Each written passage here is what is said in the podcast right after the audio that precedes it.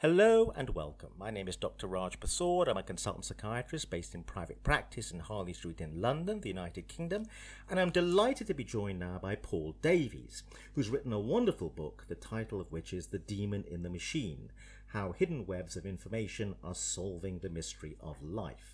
Um, now, Paul Davies is a theoretical physicist, cosmologist, astrobiologist, broadcaster, and best selling author of more than 20 books. A winner of the prestigious Templeton Prize, he is Regents Professor of Physics and Director of the Beyond Center for Fundamental Concepts in Science at Arizona State University. So, Paul, thank you very much for this wonderful book. And um, basically, it begins with an idea that you, you kind of say that you're many things, but you are fundamentally maybe a physicist. And this book is about biology and um, raises the question that whether the mystery of biology requires a completely new kind of physics, maybe. Um, so, when a physicist is thinking about biology, why is that different to a biologist thinking about biology? First, I should say that when I look at life, it seems like magic. and many of my physics colleagues would agree. Life does things that are just so amazing, so perplexing, uh, that it's easy to believe there's something magical going on. Now, I'm a scientist, so of course I don't believe in real magic. Uh, so the question is is there something missing?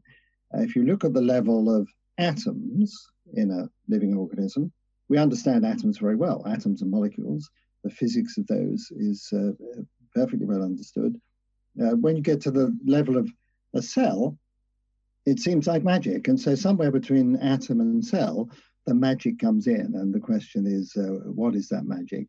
Now, to answer your question, when a physicist thinks about living organisms, uh, we, we tend to dwell really on the microscopic details, the uh, concepts like force and energy and reaction rates. And then if you look at matter in bulk, it tends to be the sort of thermodynamic language, things like heat flow and free energy.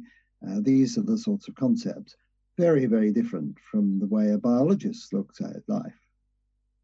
And it was interesting and fascinating. There are many fascinating things about your book that actually biology is a mystery to physicists. That if you just take the basic principles of physics, biology shouldn't happen. That central mystery gets skipped in a lot of teaching at university. And I thought that was a fascinating starting point. That just as we, just purely in terms of what we know of physics, um, biology is a mystery. It shouldn't really happen just according to the laws of phys- physics as we understand it.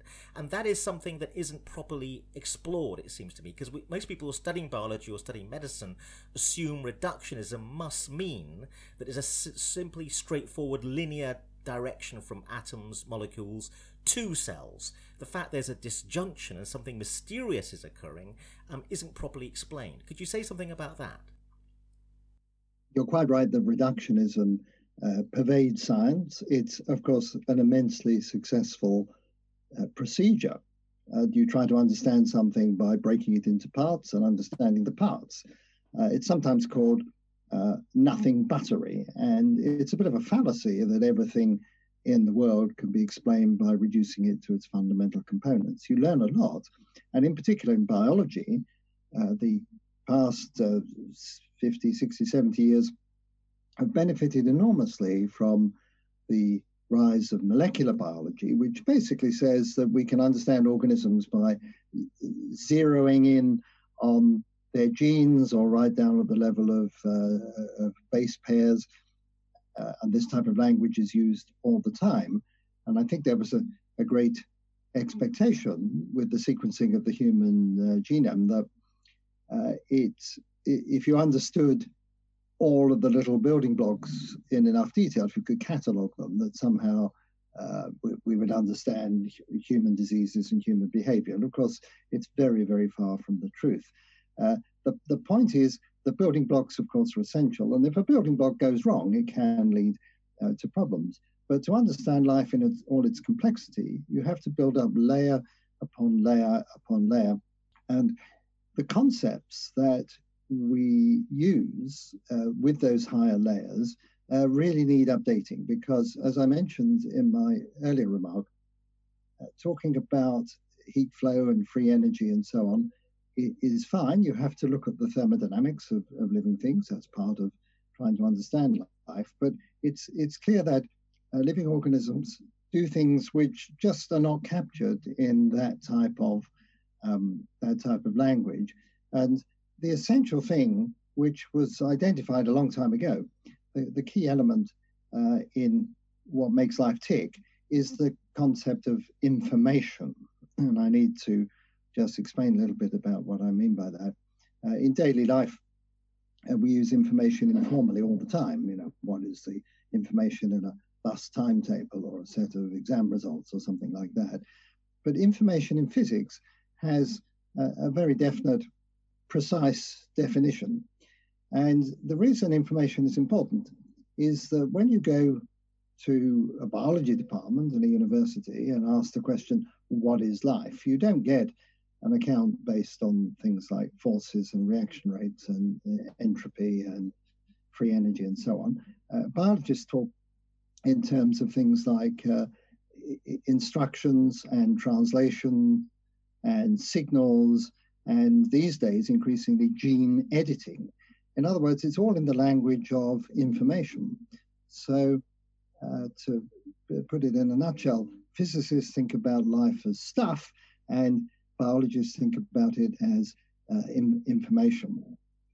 And so it's joining these two worlds together that is the great challenge. Uh, and simply saying that at rock bottom, life is just a collection of molecules thrown together uh, really doesn't explain why living organisms uh, do such amazing and special things compared to other complex systems which are not living and don't do those things. And if you want to really Uh, f- focus on what it is that living organisms do, that say the great red spot of Jupiter, it's the living organisms garner information about their environment, they process it internally, and then they implement a strategy based upon what they've learned. So there's a complex chain of information coming in, being processed, and going out again. And it's that informational story, joining that with the physics, that has proved such a challenge. And that was the, the challenge that uh, I took, took up with this book. And the book, I should say, is based upon several years of research in which my colleagues at Arizona State University have played a very large part. So we go back to the planet Earth um, sits as an inanimate um, place for many millions of years, and then life appears. Once life appears and starts going, evolution, as we understand it, seems to explain why you get increasingly complicated things within life, like eyeballs and, and brains. But it's the step from inanimate, an inanimate world, to an animate world that becomes clear from your book that actually is an enormous step that we really don't really understand how that happened. And that was a, a, a big step that at the moment remains mysterious. It's interesting that Darwin gave us this marvelous theory that explains how life on Earth has evolved over billions of years from microbes to the complexity and diversity of the biosphere we see today. But he pointedly left out of account how life got started in the first place. Uh, he, he wrote in a letter to a friend, one might as well think about the origin of matter. Uh, in other words, uh, he, he regarded his theory of evolution as referring to life once it had got started, but couldn't help with that first enormous step of going from non life to life. Uh, and nevertheless, he did come up with an idea a little bit later in which he talks about a warm little pond in which chemicals might accumulate over time and with the action of sunlight providing energy, uh, the complexity of those chemicals might grow and grow until eventually something might crawl out of the pond. Uh, well, uh, that gave rise to the whole notion of a sort of chemical soup uh, and complex chemistry that would somehow cook up life uh, if you waited uh, long enough. And that idea of, of life, uh, of chemical self assembly leading to life, received a boost in the 1950s uh, from a famous experiment by uh, Stanley Miller, in which he put uh, gases thought to have been present on the early Earth in a flask with some water and sparked electricity through for about a week and got a sludge in the bottom containing amino acids. Now they're the building blocks of proteins. And everybody thought, oh, good. Uh, in one week, you get uh, uh amino acids. Uh, run this for a thousand years and maybe you, you make life. And I think those hopes have largely faded it's it's pretty clear that uh, there are ways of making those fundamental building blocks, but we're back to this whole reductionism thing.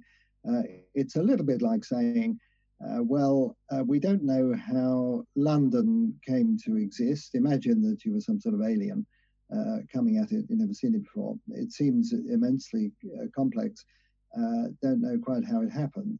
Um, but there's an awful lot of bricks in these buildings, and let's figure out, you know, how do you make a brick? Um, is it possible that a brick might form spontaneously? And after a long period of time, you might say, right, good, we know how uh, how to make a brick now. So uh, it's only a matter of more of the same, and we'll explain how London came to exist. Well, we all know that's ridiculous because uh, it's the way the bricks are put together. It's the uh, complex organization of the building blocks uh, that are the key. And the same thing with living organisms. It's not enough to just know how to make amino acids or nucleotides or something. It's how they're all put together in this very uh, bizarre information processing manner. It's not even just a matter of getting complexity. It's got to be complexity that is tuned in uh, to flows of information. And that's what gives life its seemingly magical qualities.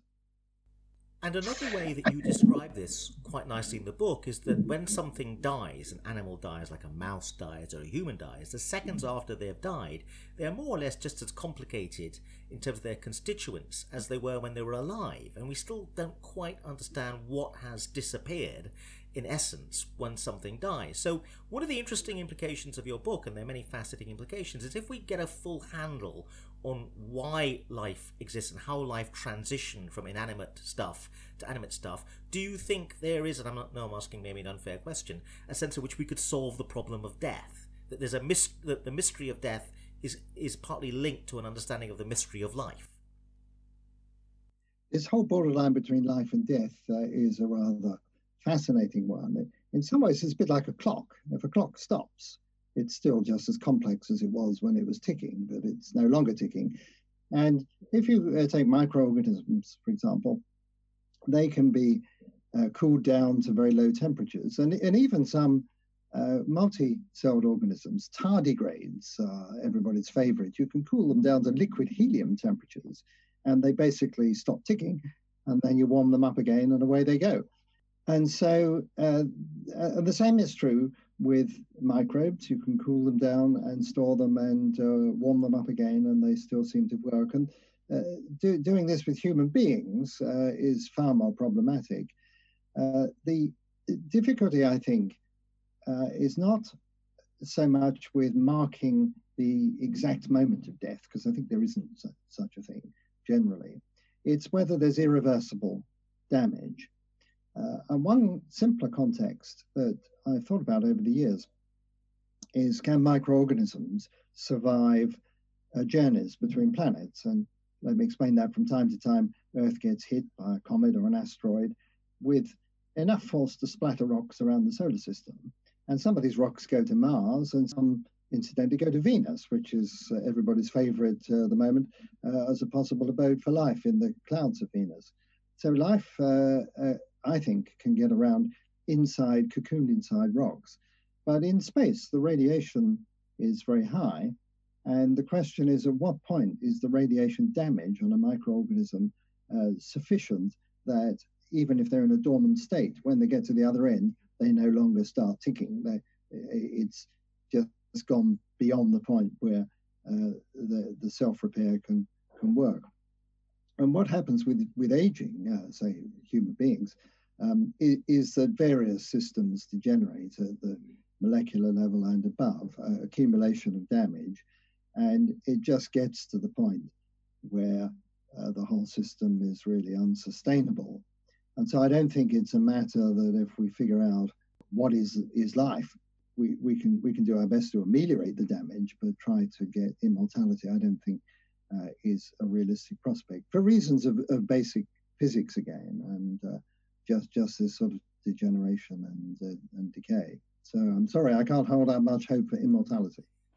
One of your arguments is if once you get physics going on an inanimate planet, it is inevitable over a long enough period of time that life must happen, then there should be life elsewhere. But if it is possible that life is not inevitable once you have physics, it may well be the case, and I thought this was a very startling idea from your book, that we are utterly unique in the universe. I thought it was amazing that that was a possibility when one starts thinking of what, in essence, life is. Could you say something about that? Yes, first let me discount uh, what I just said because it's possible that life can spread around a bit in the, the mechanism where um, Earth might uh, spread its life in rocks. But leaving that aside, because it's not going to go very far, uh, the question is whether uh, we are alone in the universe, whether there is a second Genesis out there somewhere, whether life can start from scratch on another planet entirely independently of life on Earth. That's what we'd really like to know. And so far, we haven't found any evidence for that. Uh, and it remains an open question. And it's curious that uh, during my career, the pendulum has swung uh, from when I was a student, uh, the feeling was uh, that life is so complex, so special in so many ways that it could never have happened twice. If it's the product of just a series of chemical accidents, it would look like a, a dream run of freak events uh, that would lead to life on Earth. This would never happen anywhere else in the universe. And uh, Francis Crick, I think, explained it very well. He said life seems almost a miracle, so many of the conditions are necessary for it to get going. Uh, but now it's fashionable to suppose that the universe is teeming with life. And it's very curious that very little has changed in our understanding of how non life turns into life. I mentioned earlier that Darwin wouldn't really be drawn on it. Uh, and since then, uh, the, we've made progress on the first steps, uh, the, the, the, building blocks, but really the gulf uh, between the simplest living thing If you take a bacterium and sort of try and strip it down to the fundamental gene set, it's still immensely complex. Uh, cells are just immensely complex. And that gulf is huge. And we don't know how it was bridged. Uh, it's hard enough to make progress in the lab with all the fancy equipment and the intelligent designer, also known as a clever scientist, uh, trying to do it. How Mother Nature could do this blind uh, in the messy conditions of the early Earth or wherever life got started uh, is, uh, in my view, a complete mystery. And so we can't say anything about it. It's entirely likely that uh, the sequence of events which led up to life on Earth was so um, uh, improbable when cascaded together, each individual step might have been reasonably probable, but the whole sequence of steps might be so improbable, it may indeed have happened only once. That's an unfashionable view today. It was absolutely the standard view when I was a student. Um, and it's very curious uh, the confidence with which my colleagues seem to talk about the universe teeming with life, not based on any known life principle. There's nothing that we know in science that coaxes matter to life against the raw odds. Uh, in other words, until we succeed, if we ever do, of making life in the lab, we've really no idea what it takes to turn non-life into life, and it could uh, take awfully special circumstances. So it's a completely open question. And another thing um, that you say in the book, which is that if the conditions on Earth, um, inanimate conditions, uh, were conducive to life being formed in some inevitable sense linked with, with physics, then it should have evolved more than once. It's a bit odd if it just happened once on a planet where which was conducive so there's a sense in which should have happened more than once on, on, on this planet. Is that right? Could you say something about that? Yes, I'm a great fan of this uh, uh multiple genesis events on Earth. Uh, it's uh, quite right that if uh, one subscribes to this fashionable view that uh, life is easy to get going and is widespread in the universe, then surely it should have happened many times right here on Earth. and then the next question is, well, how do we know it didn't? has anybody actually looked? And when I got interested in this about 20 years ago, I was astonished that there was actually very little work uh, of attempting to identify whether there could have been multiple geneses. Now, of course, if all the other attempts at life were snuffed out and we're the only one left, uh, then it might be really hard to establish. But uh, how do we know that all life on Earth is the same life? The textbooks will tell you it is. Um, uh, the textbooks are wrong. The correct statement is all life on Earth so far investigated is the same life. Uh, there's no doubt about that. Uh, we have a tree of life and we can position everything from humans to microbes on that tree in a very well defined way. It's very well understood. But could there be a, another tree? Uh, might there be microorganisms? I think we notice anything big, microorganisms that are descendants of a second Genesis. And maybe they're living in places beyond the reach of known life, uh, the, our sort of life, uh, maybe higher temperatures or high UV flux or something. If their biochemistry is different, you see, they could uh, exist in different um, niches here on Earth. Uh, they, the, the problem is if we're talking about microbes, uh, if you, you go and discuss this with microbiologists, what techniques do they use? They go out uh, around the world and they collect samples from all sorts of places. They like to go to uh, places with extreme conditions, uh, extremely hot or cold or acidic or something, and look at the exotic microbes that live in those places and you try to culture them. Uh, now, the techniques that are used are adapted to life as we know it.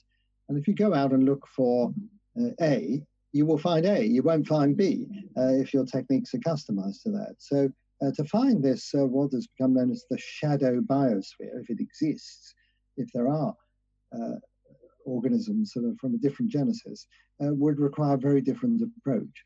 Not many people are doing this. One or two people have taken up the challenge, but by and large, the assumption is that no, there's just one form of life and we are it. Um, but you see, it's, it's far cheaper to find a second form of life right here on Earth than it is to go to Mars or Enceladus or Venus or wherever is your favorite place where you think there might have been a second Genesis. We find it's happened twice here on Earth. You can be pretty sure the universe is teeming with life. So just one microbe, one microorganism that is life but not as we know it, right under our noses here on Earth, would settle the matter. It would have cosmic implications. So if it turns out that life only evolved once on this particular planet, which has conditions that seem to be so conducive for the evolution of life, it only happened once and not more than once. From your book, my sense is that has radical implications for this idea that life is teeming across the universe, because it suggests it probably isn't. Yes. Uh, the now I should say that it is possible uh, that life is easy to get going, but still only happen once on Earth. And that's if, when life gets going, it spreads so quickly and changes the physical conditions so rapidly that it precludes the experiment being done a second time. And, and a lot of scientists will say that. Uh, I, it's easy to believe the opposite as well. Uh, for example, we know that the Earth was being bombarded by very large objects, uh, comets and asteroids, uh, up until about 3.8 billion years ago, and that these could have had a sterilizing effect on the planet. Uh, and so uh, the, it could have been a, a sort of stop go story uh, for uh, some hundreds of millions of years, with life getting going and then being wiped out. Uh, so, if it is easy to make, we can imagine that there might have been a, a series of these creation events. but the point about this is that when uh, if Earth receives a sterilizing impact, the material flung into space uh, would take life with it, and some of that material might come back later. Uh, and so we can imagine a sequence of events in which life gets started, life one, if you like, gets started, wham, uh, eh, the Earth gets sterilized by an impact, but that material is sloshing all around the solar system, and then a few million years later, uh, the conditions settle down, life two gets going, uh, and then life one comes back. And so we've got two forms of life on Earth. And that could go on and on. Many, many forms of life. So you can have scenarios either way. Uh, but um, uh, for my money, if we could be absolutely sure that life started on Earth only once, even though it had opportunities to start many times, and it didn't, uh, that would be bad news for life elsewhere in the universe. Uh, the uh, I come back to the the problem that not only does nobody know the sequence of events that led from non-life to life, but many of those the, uh, events or stages that we guess at really do look to be uh, very special. They would be chemical accidents, if you like, of very low probability. And put all that together, it's entirely likely that it is a very, very improbable thing. Oh, people say, well, the universe is so vast, all those uh, stars out there, all those planets, uh, it's uh, huge. There's got to be life out there somewhere. People make statements like that all the time. Drives me crazy because uh, when it's true, there are a lot of planets out there, uh, 10 to the power 23, probably within uh, the scope of our universe, as far as we can see. And that's a very big number, but it's totally dwarfed by the odds against uh, forming uh, even the most basic building blocks just by sort of shuffling molecules. So it seems to me that if the universe is teeming with, life, and I, I, might say I really hope it is. Uh, I'm a great fan of looking for life elsewhere. I'm a great fan of life being a cosmic phenomenon, but um, scientists too haven't found any. Um, but but if it turns out um, uh, it really is teeming with life, then I think that there are additional principles uh, that something like a life principle that uh, mean that it's not just a matter of uh, just probabilities of, of, molecular shuffling. It's very clear you, w- you wouldn't get life just shuffling molecules at random. There's got to be a canalization, there's got to be pathways uh, that are in some way favored.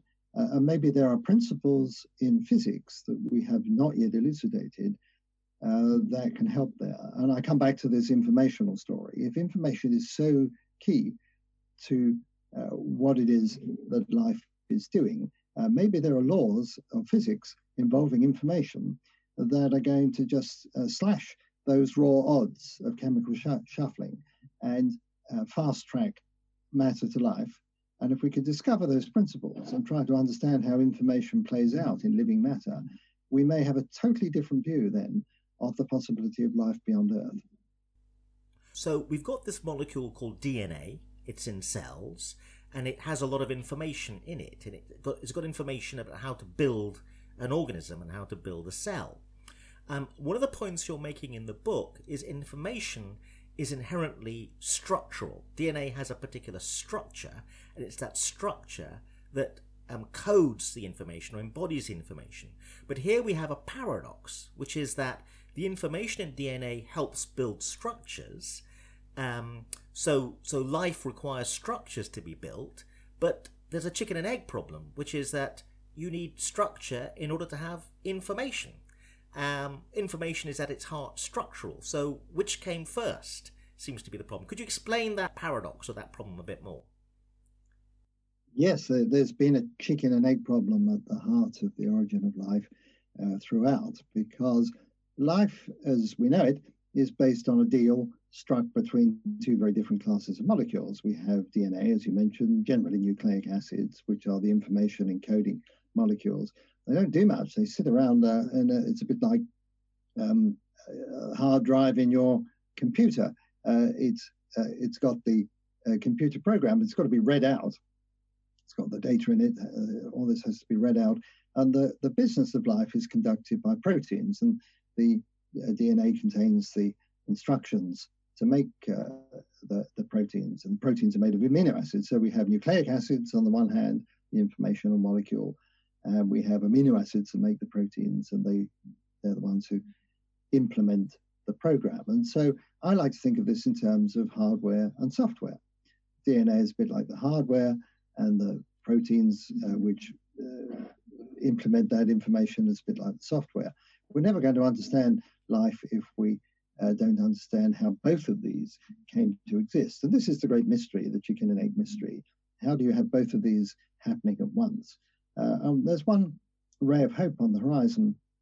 It's called the RNA world. Uh, we, we hear all about DNA, but actually, RNA is, in a sense, the more basic uh, nucleic acid, and it's, uh, it also can store information, but it has a sort of protein-like ability, so it can do uh, the job of the chicken and the egg uh, at the same time. And so some people think, well, if only we could uh, have a sort of RNA world, then maybe life could get going with just one class of molecules. This is um, just a hope at this stage. Uh, it's not certainly not been demonstrated, uh, but it shows the, the, the type of thinking that goes into this. So, uh, I, you know, I think there is um, a, a fundamental unsolved problem. If I took my earlier on, I said life is like magic. Um, my computer is a bit like magic. Uh, I'm talking to you now uh, via uh, Zoom. I often make use of Photoshop or Word and PowerPoint for lectures, and these all seem like magic to me. And if I went along to a university and said, my computer is a box of magic, explain to me how it works. Uh, and went to a computer science department and they took the back off the computer and they said, well, if you look in here, uh, we've uh, found that there's little bits of silicon and some copper and some plastic and rather sort of complex arrangements of things. And we're working on it hard. We need a bigger research grant we think we're sort of heading in the right direction, but we've a long way to go yet uh, to understand how Photoshop and PowerPoint and so on work.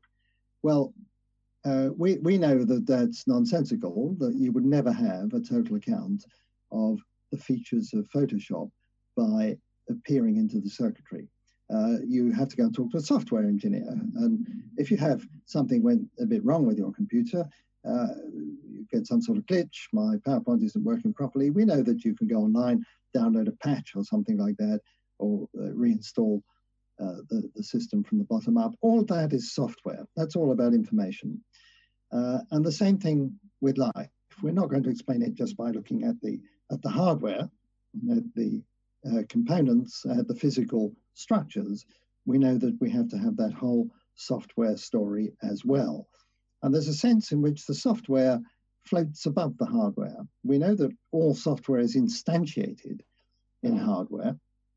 Uh, for example, in my computer, if we say, well, we'll, we'll um, upload a patch for PowerPoint, something like that, uh, that represents uh, physical changes in the circuitry of the computer. Uh, but, but nobody would attempt to fix a problem in PowerPoint by getting into the circuits and uh, you know trying to trying to change them from the bottom up. Uh, it's just not the way it works. So there's a whole causal story involving software, and uh, we don't think there's any incompatibility. We don't think um, there's a software world and a hardware world and that they are in contradiction. They clearly fit together uh, and fit together using physics. The question when it comes to life, which is like a, a computer, but writ large, does even more amazing things, whether they fit together with known physics or whether it requires new physics. And that's what fascinates me. Do we need new physics to explain the nature of living matter? And I think, somewhat cautiously, but I think the answer is yes, we do need new physics. There's this very famous physicist, Schrodinger, who predicts years before Watson and Crick unravel the structure of the double helix at the at the heart of DNA. He predicts this years before with this thin little interesting little book. I think the title is What is Life? And and what's fascinating about this is Schrodinger is a very important physicist, made important contributions to quantum physics and um, and he's kind of saying by writing this book, because it's a strange book for a physicist to write, that physicists should become more interested in life because some really amazing physics is at the heart of life, and that biologists should become more interested in physics because for them to understand life, they need to understand a little bit more about physics. Could you say something about this important book and its its role in, in the story that you're telling? You're right that Schrodinger, Erwin Schrodinger, uh, was a giant of theoretical physics. He was one of the architects of quantum mechanics, the most successful scientific theory ever, and almost at a stroke uh, after it was developed in the late 20s, early 30s, quantum mechanics explained the nature of matter all the way from subatomic particles right up to uh, the structure of stars, for example. But it conspicuously left out living matter in the intermediate scale. And many of those early quantum physicists uh, were fascinated by the problem of living matter. They felt that quantum mechanics is so powerful and sufficiently weird that it might explain the weird properties of living organisms. Uh, but everything got put on hold because of the uh, rise of the Nazis and World War II uh, meant that scientists were scattered all over the place. And many scientists from continental Europe went to uh, work in uh, Britain or the United States on the war effort. But Schrodinger ended up in Dublin in Ireland, which was, of course, neutral in the Second World War. Uh, and there he was out of the fray, so to speak, and free to indulge uh, whatever he wanted. And he chose to address this problem of what is life. He gave a series of lectures at Trinity College in 1943 with that title, What is Life?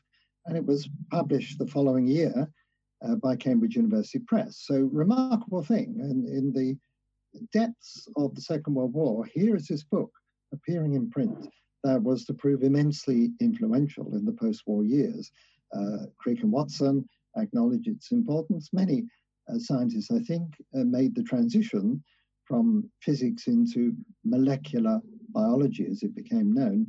And uh, the, the key thing that Schrodinger did in that book was he identified the nature of the information carrying molecule. He realized that information was key to understanding how life does its stuff, and in particular, how it propagates from one generation to the next. And he realized that this information would have to be stored quantum mechanically, would have to be stable. Uh, but when you think about the uh, types of molecular structures, stable molecular structures, you tend to think of, of crystals. Crystals are very stable. Uh, so it would have to be something like a crystal, but crystals are not information rich. They're just uh, simple repeating patterns. So he coined this term an aperiodic crystal, something with the stability of a crystalline structure, but with the complexity of not being not having any patterns in it, so it could store uh, staggering amounts of information, and that's exactly what DNA turned out to be.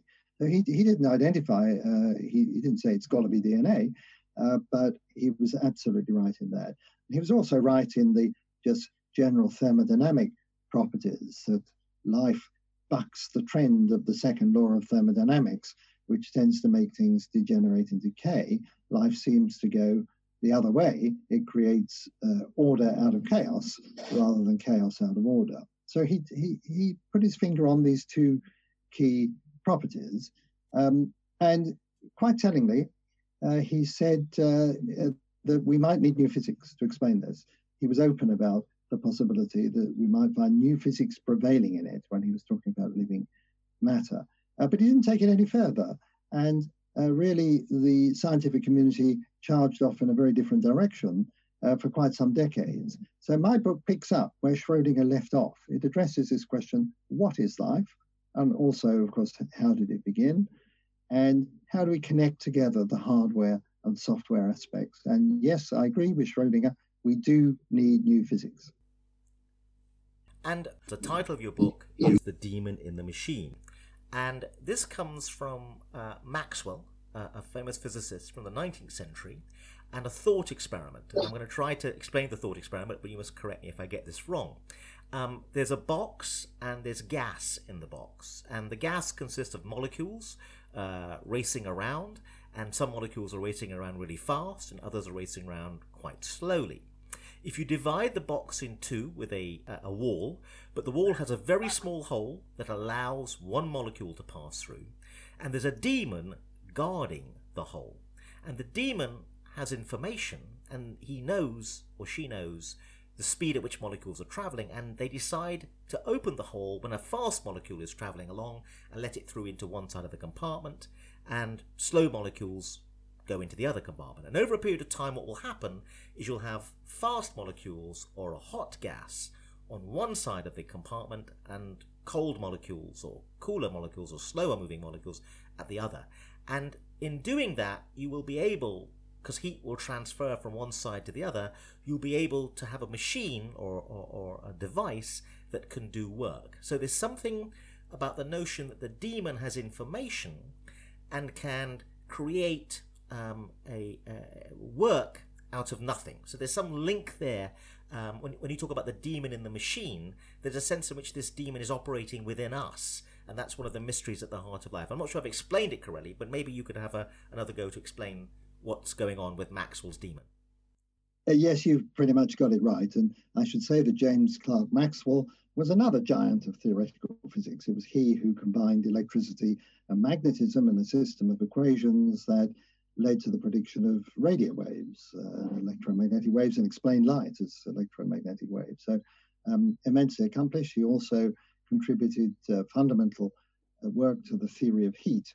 And uh, heat is just molecules uh, rushing around. The hotter it gets, the faster they move. Not all molecules move at exactly the same speed. As you said, there is a sort of distribution of speeds. And uh, a, a, sorting device, which got called a DEMON, a sorting device that allowed fast molecules to go one way and slow molecules to go the other way, would build up a, a temperature difference. And then an engineer could run uh, uh, some sort of device uh, based on that temperature gradient and extract work. So this looked like a perpetual motion machine, a way of converting heat into work without any cost being paid. or another way of thinking about it is transferring heat from a cooler reservoir to a hotter reservoir. Uh, and you might think, well, doesn't my refrigerator do that all the time? And the answer is yes, it takes uh, heat from inside the cold refrigerator and puts it out into the warm kitchen but you pay an electricity bill uh, in order to, to do that. Uh, so there's always a, a, cost. And when you you you tot up and look at the thermodynamics of this, the cost is always higher than the gain, and that's a, an expression of the so-called second law of thermodynamics. The demon seems to go in the other direction. The demon uses information about the way the molecules are moving. Is this fast? Is this slow? And uh, turns that into work. So it makes information seem like a source of, uh, work, uh, um, a, a, type of fuel, and indeed it is. Now, this the extraordinary thing is that this was done in the, uh, the middle of the 19th century as a thought experiment. Physicists love those. Uh, nobody, I don't think, ever uh, supposed it would be a real experiment. But today, nanotechnology has advanced so much that real Maxwell demons can be made. And sure enough, information is a fuel. You can use it uh, to run things, just information. Uh, and it's a type of fuel. Uh, my favorite is an information powered refrigerator uh, made in, um, in uh, Finland. I should say it's just a nano device, so it won't help uh, in kitchens anytime soon. but nevertheless, it establishes the principle that information is part of physics. And this is what is important for me. It enters into the laws of physics, into the laws of thermodynamics specifically, uh, as a term a bit like a source of uh, free energy, but it's not, it's information uh, as a, a, fuel and not free energy as a fuel. And that shows that information does make a difference. If you like, software has clout. Uh, and that link between physics and information is the chink in the armor that helps us understand this, uh, this mystery, this schism between physics and biology.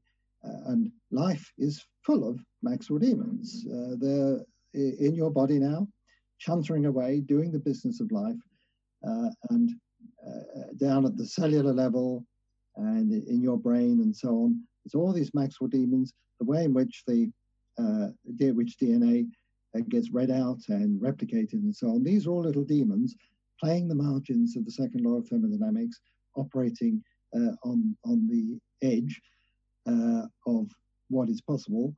And the case that should interest you, uh, which I always mention, is that in the brain, there, there are uh, Maxwell demons that open and close little holes in, uh, in axons when nerve signals are, are, flowing through and they let ions uh, go in and out, sodium and potassium ions. And all of this uh, works marvelously. And it's so thermodynamically efficient that the, uh, the human brain, which has the capacity of a megawatt supercomputer, operates on the equivalent of a dim light bulb. That shows just how astonishingly energy efficient it is. But I do want to add a postscript to this because the connection between information and entropy as represented by Maxwell's demon is certainly exploited by life, but it's clear that life uh, processes information uh, in many, many more sophisticated ways. So it's not just a matter of, well, let's save a bit of energy and we've explained life. Uh, life processes information at uh, much higher levels. You need only think about the development of the embryo and the exquisite orchestration and management, information management going on there uh, to realize that the informational story is about much more uh, than uh, heat pumps and free energy. It's, it's about organization and management. And, and that's where we have to move information theory beyond uh, just uh, demonics, if you like, uh, into a, a, new realm in which we understand the contextual nature of information, how it plays out on a global scale. And that's unfinished business. That's where the new physics will be. So I want to bring in this word entropy that you mentioned there because it's another crucial part of the story. That the Maxwell demon is also playing a role in terms of order, and that has something to do with entropy. Life is incredibly ordered, whereas out in the universe in general, you don't have that level of order. Is that right? There's some link between information and entropy, and the tension between the two, which is at the heart of what life is. Could you say something about that? Uh, you're absolutely right. That entropy, which is a sort of measure of disorder or chaos, uh, is on the rise. If we take the universe as a whole, the entropy is just going up and up and up. And in the 19th century, it was recognized that uh, there, would be some sort of uh, ultimate heat death of the universe. Uh, we're living on borrowed time. Uh, and um, information, when you define it carefully, as was done by Claude Shannon in the 1940s, turns out to be the negative of entropy. In other words, uh, if you lose a bit of information, you gain a bit of entropy. When information is lost or destroyed or erased, the entropy of the system goes up. And entropy enters into the laws of thermodynamics in a, a way that was worked out in the 19th century very well.